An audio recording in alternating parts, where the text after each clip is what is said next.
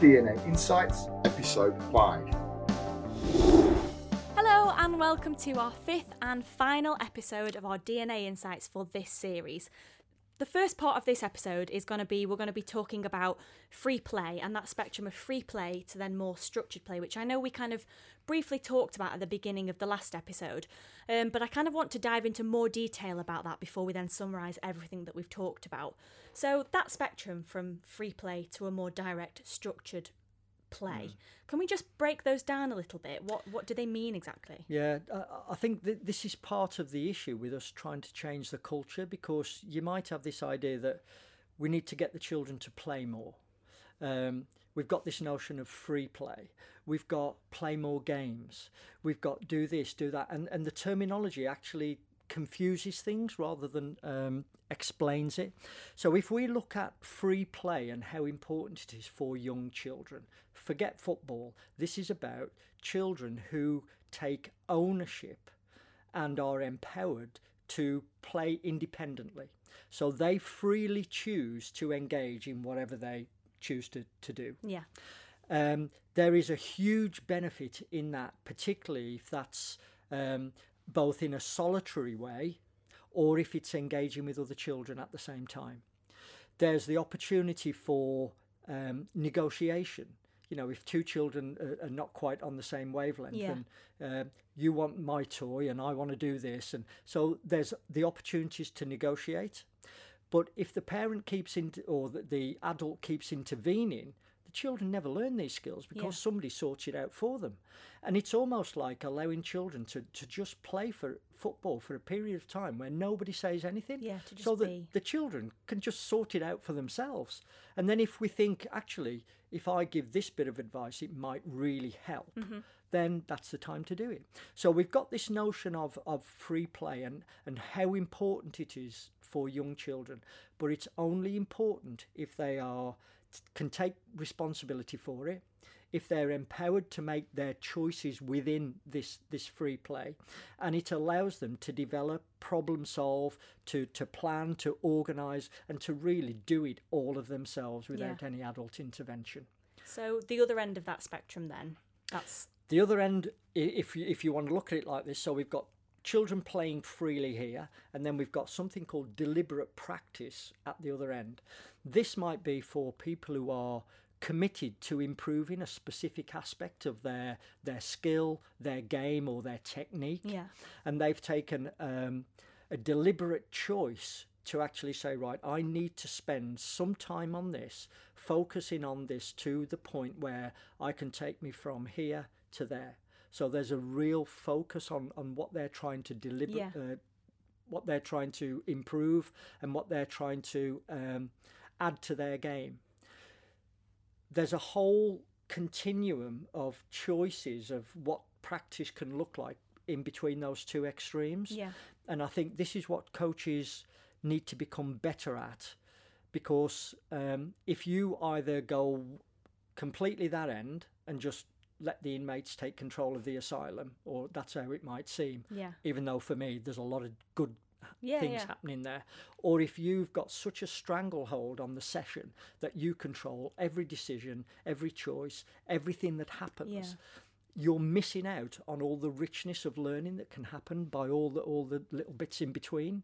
So typically, then, as a as a football nation, where do you think we tend to fall on, or have fallen historically on this continuum? Um, I think the coach is king is probably you know a phrase that springs to mind. Yeah. Where the coach seems to hold all the power, have all the answers, can solve all the problems. And for me, what it do, what it breeds is a generation of players who, if there's a situation to um, overcoming the game, they're looking to the touchline for the coach to solve it for them because Yeah. that's what's happened every step of the way. I think if you move a little bit towards the the free play and the, and the ownership and choice and the independence of learning that can happen when children play freely or or any players play freely, what you're doing is handing the decision making process over to them, mm-hmm. handing the problem solving over to them. Yeah. And you're there almost as a checking mechanism, as almost like someone who has all the answers So if they need them, you can help. Yeah. But you don't you don't structure it in a way you. that you're almost giving them the answers before they, the problem's even been Yeah. you know happened. So I, I think the the better coaches get at working in between those in order to meet the individual needs of their team and their individual players. I think that's when you've got a coach who's really on the uh, who's on the way to becoming you know highly sophisticated in their their coaching craft. Because obviously, you want coaches and players to exist fluidly at both ends of the spectrum, and depending on the situation that they're in or in what, whatever context that they're in, they can go, Oh, I need to move more to this end of the spectrum, and then a different scenario will go, Oh, I need to move on to this end of Yeah. the spectrum. Because, so in, in my head, and, and, and I'm in nowhere near a footballing expert, but if I was just to look and, and my opinion of looking back at how our British teams have played, um, I would go. I feel like we're more towards the, you know, direct practices, and Very it's a bit more structured. structured, and it's Yeah. and it's we like we operate this way. This is our way of doing. Yeah. And then if I'm to look at more South American teams, it's all it almost feels like they can definitely exist in this, in in this end of the spectrum or continuum, but a lot of it uh, about free play and players having that individuality, and passion and creativity just explodes out of them Yeah. that actually you don't see a lot of that on our side of you know Yeah, and, and I think your your national players are pretty much a product of the development programs that they've gone through. yeah So if if we have um, a culture where you know the, the coach is unless they're seen as in complete control of everything that they're not a good coach. Yeah. But actually sometimes a coach who steps back and gives more ownership and choice to his or her players is actually not doing a bad thing. They're actually doing a really good thing. Yeah yeah. Um, it may not look like that in the short term because the players then have to get used to what they do with this extra choice, responsibility, and ownership. yeah But long term, it is the way to go. Because if things need to change in a heartbeat on the pitch, I want the, a number of players saying, well, this is what we should do. And then if either at half time or at some point during the game, yeah you want to check that that's okay, that's fine. But the players feel comfortable and confident enough to make the decisions themselves. yeah When we're working with young children, allowing them to to play freely and just getting them to feel what it's like when nobody's telling you how to play football, Yeah. I think is really important. yeah You know, definitely and and it will obviously put money in the bank that we can draw on later on. And it's like that we've mentioned in previous podcasts. It's it's that that whole give and take relationship between coaches and the children. That actually, if you're expecting kids to operate fluidly between both ends of the spectrum, you as a coach have to be able to exist in in those states and and to do it. f- For want of a better word, again, fluidly. Um, but if I can, I would just like to shoehorn in futsal, and obviously with your credentials, having been the you know the England futsal head coach Yeah. for as many years as you were, um, and I, I know I kind of briefly mentioned the South American teams and kind of that more f- that free play. Obviously, futsal and baby football are, are, really really big in their community, and obviously we've talked about introducing a variety of formats into your coaching sessions. Do you think that futsal is an important thing for coaches to allow kids to experience? Yeah. In the last episode, we talked about if you've got an hour a week, what what might that look like? If you're uh, a coach of a team that has an hour a week, and then in the winter goes into a school hall um, during that that winter Yeah, yeah. period, um, I think having an hour of futsal allows you to work more down that free play end because it is about the players experiencing the game and feeling the game and, and really getting used to making their own decisions within the game. Um, I think that that would be highly productive for that, that winter break. If um, and I know this may not be possible for lots of grassroots coaches, if periodically you could take your team indoors for a game of futsal, I think that would top up all the work you did on the astroturf or on the grass, you know, and it would be a different environment, different constraints on the players, and and obviously the players would benefit as a Yeah. result of that. Because when you see futsal players, regardless of nationality, the ability that they have to have in terms of controlling the ball, the mastery that they have to have over the ball, um, and the level of skill that they have to have just to be able to survive Yeah. in that game, and not even not even to be able to score just to survive as an individual in terms of hiding and maneuvering that ball because it's so intense, Yeah. it's so fast paced that I think the introduction of futsal, perhaps if, if your kids are ready to experience something that you've just kind of amped up the pressure, you've amped up the intensity, Mm-hmm. that that is a great thing to to expose them to because everything seems to happen on a more immediate and a more condensed level, doesn't Yeah. it? Well, you mentioned um, a, a little while ago about Brazil and, and that, that freedom of expression. Um, and, and I was lucky enough to go to both Sao Paulo and, and to Buenos Aires um, to look at you know the development of their youngest players. And the, and the one thing that's that struck me uh, and, and my partner, uh, my work colleague who we went together, was in the in the favelas, um, if young children, and, and this is not a slight on, on Brazilian, you know, education, but lots of young children, if they have a choice between going to school and, and playing in the favelas, they would they would choose playing football or Yeah. futsal in the in the favelas. But I, I think Brazilian culture is undergoing these changes as well, so that less and less children are having that kind of exposure very early on during their formative Yeah, yeah. years. And so that creativity is still there, but certainly not to the same extent it was in, in the 60s, 70s, you know, and 80s, Yeah, when the Brazilian teams were, were absolutely, you know, top of the tree regarding world football. So I think if you've got if you've got children coming to you who've had those kind of free play experiences and have accumulated hundreds and hundreds of hours of pickup games playing with kids who are bigger than you, Yeah, yeah. smaller than you, faster than you, what it gives you is a huge bank of resources to draw upon. And then what might be missing or what you might need then is some structure to the way that you play with Yeah. others and, and the way that you structure your own game. So if children are coming with that, then we give them the other bit. Yeah, yeah. I think for for a lot of our children, they don't come with certainly that same level of skill and creativity. And we don't give it to them because we've still got that stranglehold of Yeah. what the session looks like. And I think freeing it up in that sense will help us make up some ground on those creativity scales, on those uh, skillful scales, Yeah. so that you know we begin to balance everything out. and that kind of brings us back to that that really really important thing that it, it it's all about the developing child it's all about the things that you expose them to the different sports the different educations the different styles of football in its different formats that they can have access to and then that relationship between the two if you don't know your children if you don't know their background. You don't have to know the whole life story. It doesn't have to be, uh, you know, a- an invasion of anyone's privacy, parents included.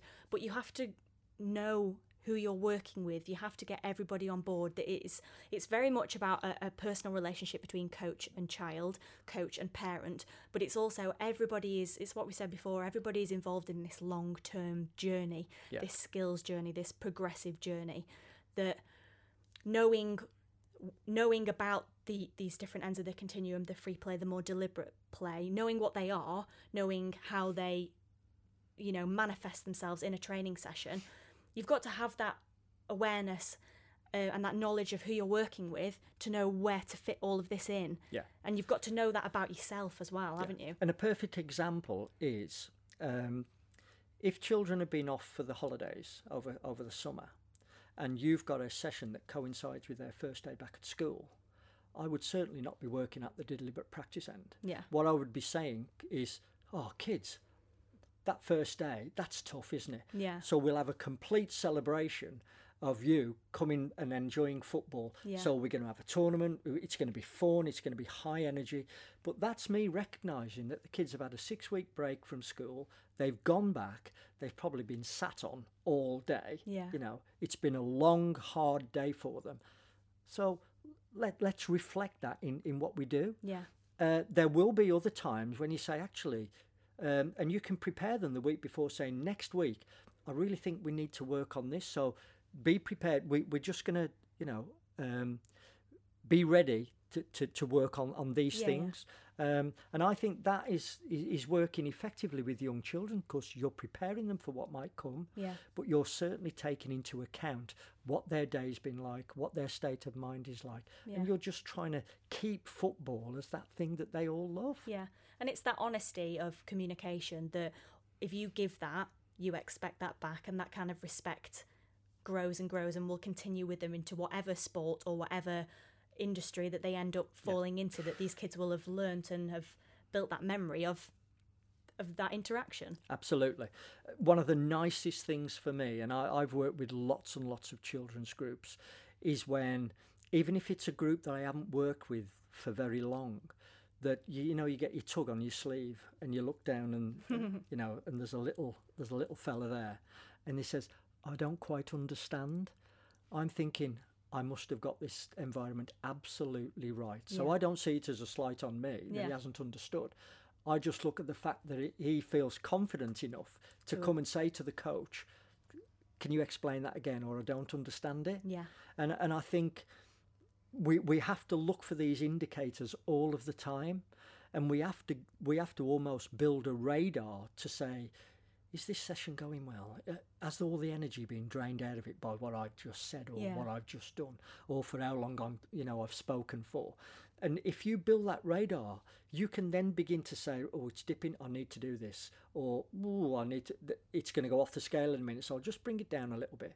And that can be done by manipulating the rules and constraints. It can by quickly saying, "Right, let's have a drinks break," Yeah. and then you calm everybody down, and then you go again. Yeah, yeah. So that only comes with experience, and and a lot of the things we've spoken about that'll become easier as coaches become more practiced and more confident in their in their you know craft yeah. really And it's like it's and again uh, and I'm aware that this episode that we are summarizing everything that we've spoken about which is which is what we're doing right now that I know we've mentioned in previous podcasts that it's it's it's a journey that everybody is involved in and that actually the journey is only really going to be as successful as we all want it to be if we're all open and honest about Yeah. where we are and so if, a, if the coach can go i want to try this next week everybody just be aware that this is what i'm doing and this is why i'm doing it Yeah. this is my short-term goal this is my long-term goal and that also you want to create an environment where coaches can get it wrong because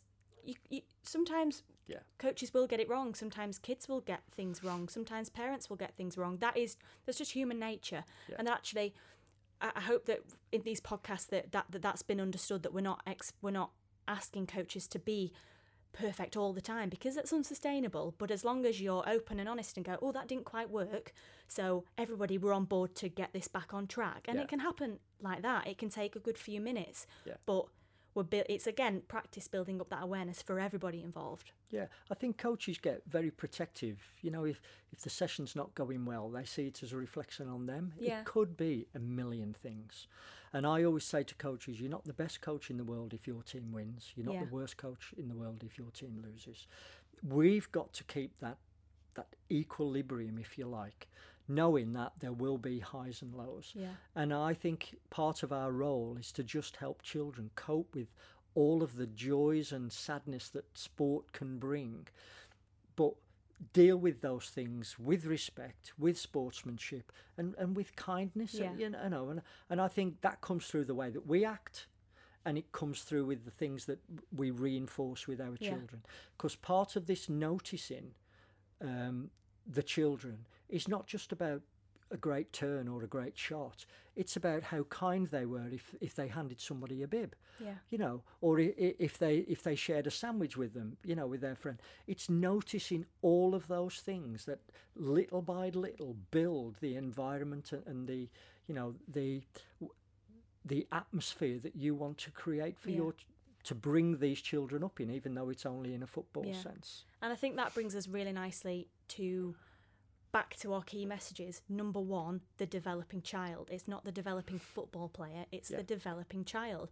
And the child will be developing cognitive skills, physical skills, social skills, which in the interactions that you just mentioned don't necessarily have to be between the child and the coach. It's how the, the child interacts with the, Exactly. the, the fellow, you know, Yeah. teammates. That it's all of these things that we have to be aware of and to look at because their development isn't their development in the context of football. It's their development as a human being, as a, as a, as a small Yeah. human being moving forward. And then obviously, we go on to key message number two about those variety of formats, the different sports, different physical activities, and then football. That we've got to look at the child first. What do they need? What specific needs do they have? Hmm. So maybe this, maybe it's basketball, like we mentioned in the last session. Maybe it's tag rugby. Maybe they all need to learn how to, you know, move quickly or maneuver themselves, Yeah. and we build up that kind of development. And then obviously the coach's job is the relationship between those two. And I feel obviously I'm not a coach myself, but you would just hope that any coach moving forward, and you hope, like you said in the previous episode, coaches are going, I always, I do always consider these things, or Yeah. oh, that sounds like a lot of my sessions, because that's that's what you want ultimately. It's, we're not here to shame anybody. No, absolutely not. I think I think what you've just described, particularly with the, the last point about the coach, is that I, th- I think we're asking we're asking coaches to look at repositioning themselves. So instead of being front and center all the time, and there will be times when they need to be, Yeah. but they they need to be comfortable being a facilitator as well as the instigator of everything. Yeah, And if you facilitate, it is saying to the players, I am giving this opportunity for you to learn independently of me. Mm-hmm. I'm going to observe, and if you need help, my observations should help you yeah, yeah, because I'll be able to give you the right advice. But I am giving you ownership and choice over what this looks like. And I think that's a really important step. It's one that some children will, you know, accept readily mm-hmm. and they'll love it because, you know, they're responsible for their own learning. For other children, they need to get used to being given that kind of responsibility. But if the coach doesn't build in those um, opportunities during the season, the seasons that they're, that they're with Yeah. the children, then we're never going to know what the, what they're capable of doing. And I mean, obviously, everybody wants that in a few years' time, England win the World Cup and it's just the best year of everyone's lives. That that is that that that is a collective want for so many football Yes, fans. please. Yes, please, absolutely. And obviously, we're this whole the whole reason that we created these podcasts and this resource is that we're we're just shining a spotlight on that awareness that it begins at the foundation phase mm. and then continues all the way up. Like Murph Roberts said, that actually there's players at age 16 who are still that they're still developing. That just because they've they look fully grown doesn't mean that their development has been halted. That actually if we can just get everybody on board and it's going to take patience it's going to take time it's going to take kindness but if this is a whole everybody approach and all the coaches across the country kind of go do you know what this is what we want because when coaches go home and they watch football games at the end of the day with their friends with their partners they want to see successful Yeah. football at the end of it that they've got such an important role to play and how magical is that that they have the opportunity to be involved in in that process and they do. And I think we've put together these five episodes, and there's a lot of information included in all of them. The, there's really one key message that stands out. We have to make a commitment as a nation and as individual coaches to produce players who are more skillful and can compete at the highest level. yeah So coaches might be listening to this saying, well, we already do that. I'm not sure we've embraced this idea of skillfulness, both in ourselves as coaches, but also as players, Yeah. to the point where people look at England and say, well, I know what type of player they produce. They are skillful, they are tricky, they are cunning, Yeah, you know, yeah. they are they've got great game understanding. I want I want other nations, other coaches to look at our country and say, do you know what? You want skillful players? Go to England. go to england And I think if if you're planning your session or you're speaking with your children or you're setting out your playing philosophy, I would be thinking, is what I'm doing helping the players become more skillful? Mm-hmm. If I'm playing 1v1, what skills is that developing? Yeah. If I'm if I'm putting in tag rugby, what physical skills might that be helping the children with? If I'm stepping back and allowing them to make more choices on their own, are they developing those independent decision making skills? Yeah. Because if you're planning things and every time you look at it you say, Well, I don't think that's making them more skillful, I would say, Well, that has to go in the bin. Yeah. So we've got a real opportunity, and I think we're just lighting the blue touch paper with these uh, podcasts. And I hope that we get lots of interaction because we want to meet your needs as developing coaches, just as you know, as coaches, we want to meet the Yeah, needs yeah. of the players. Um, so let's really concentrate on this notion of producing more skillful players. And that doesn't mean just for football, because if we produce skillful children and they don't choose football but choose something else, then that's going to be great skills. anyway. That's yeah, well, that's what we said. So as as Dad just said there, we we would really love to hear, or if you guys want to write in the comments, send an email if you if you have my dad's email, and just get in touch and let us know if there's anything that you would like us to elaborate on, if there's any points that you would like a, a, a- a very specific video on, a condensed video. Please let us know in the comments, and we'll do our best to facilitate that. Um, and as always. I think we should end this podcast on that really, really lovely Yeah, quote. Please away, remember, I mean, you will be getting fed up of this by now, but I never do because love will always be a better teacher than a sense of duty. Brilliant. Thank you so much for joining us for these five episodes of the DNA Insights, and we hope to see you soon.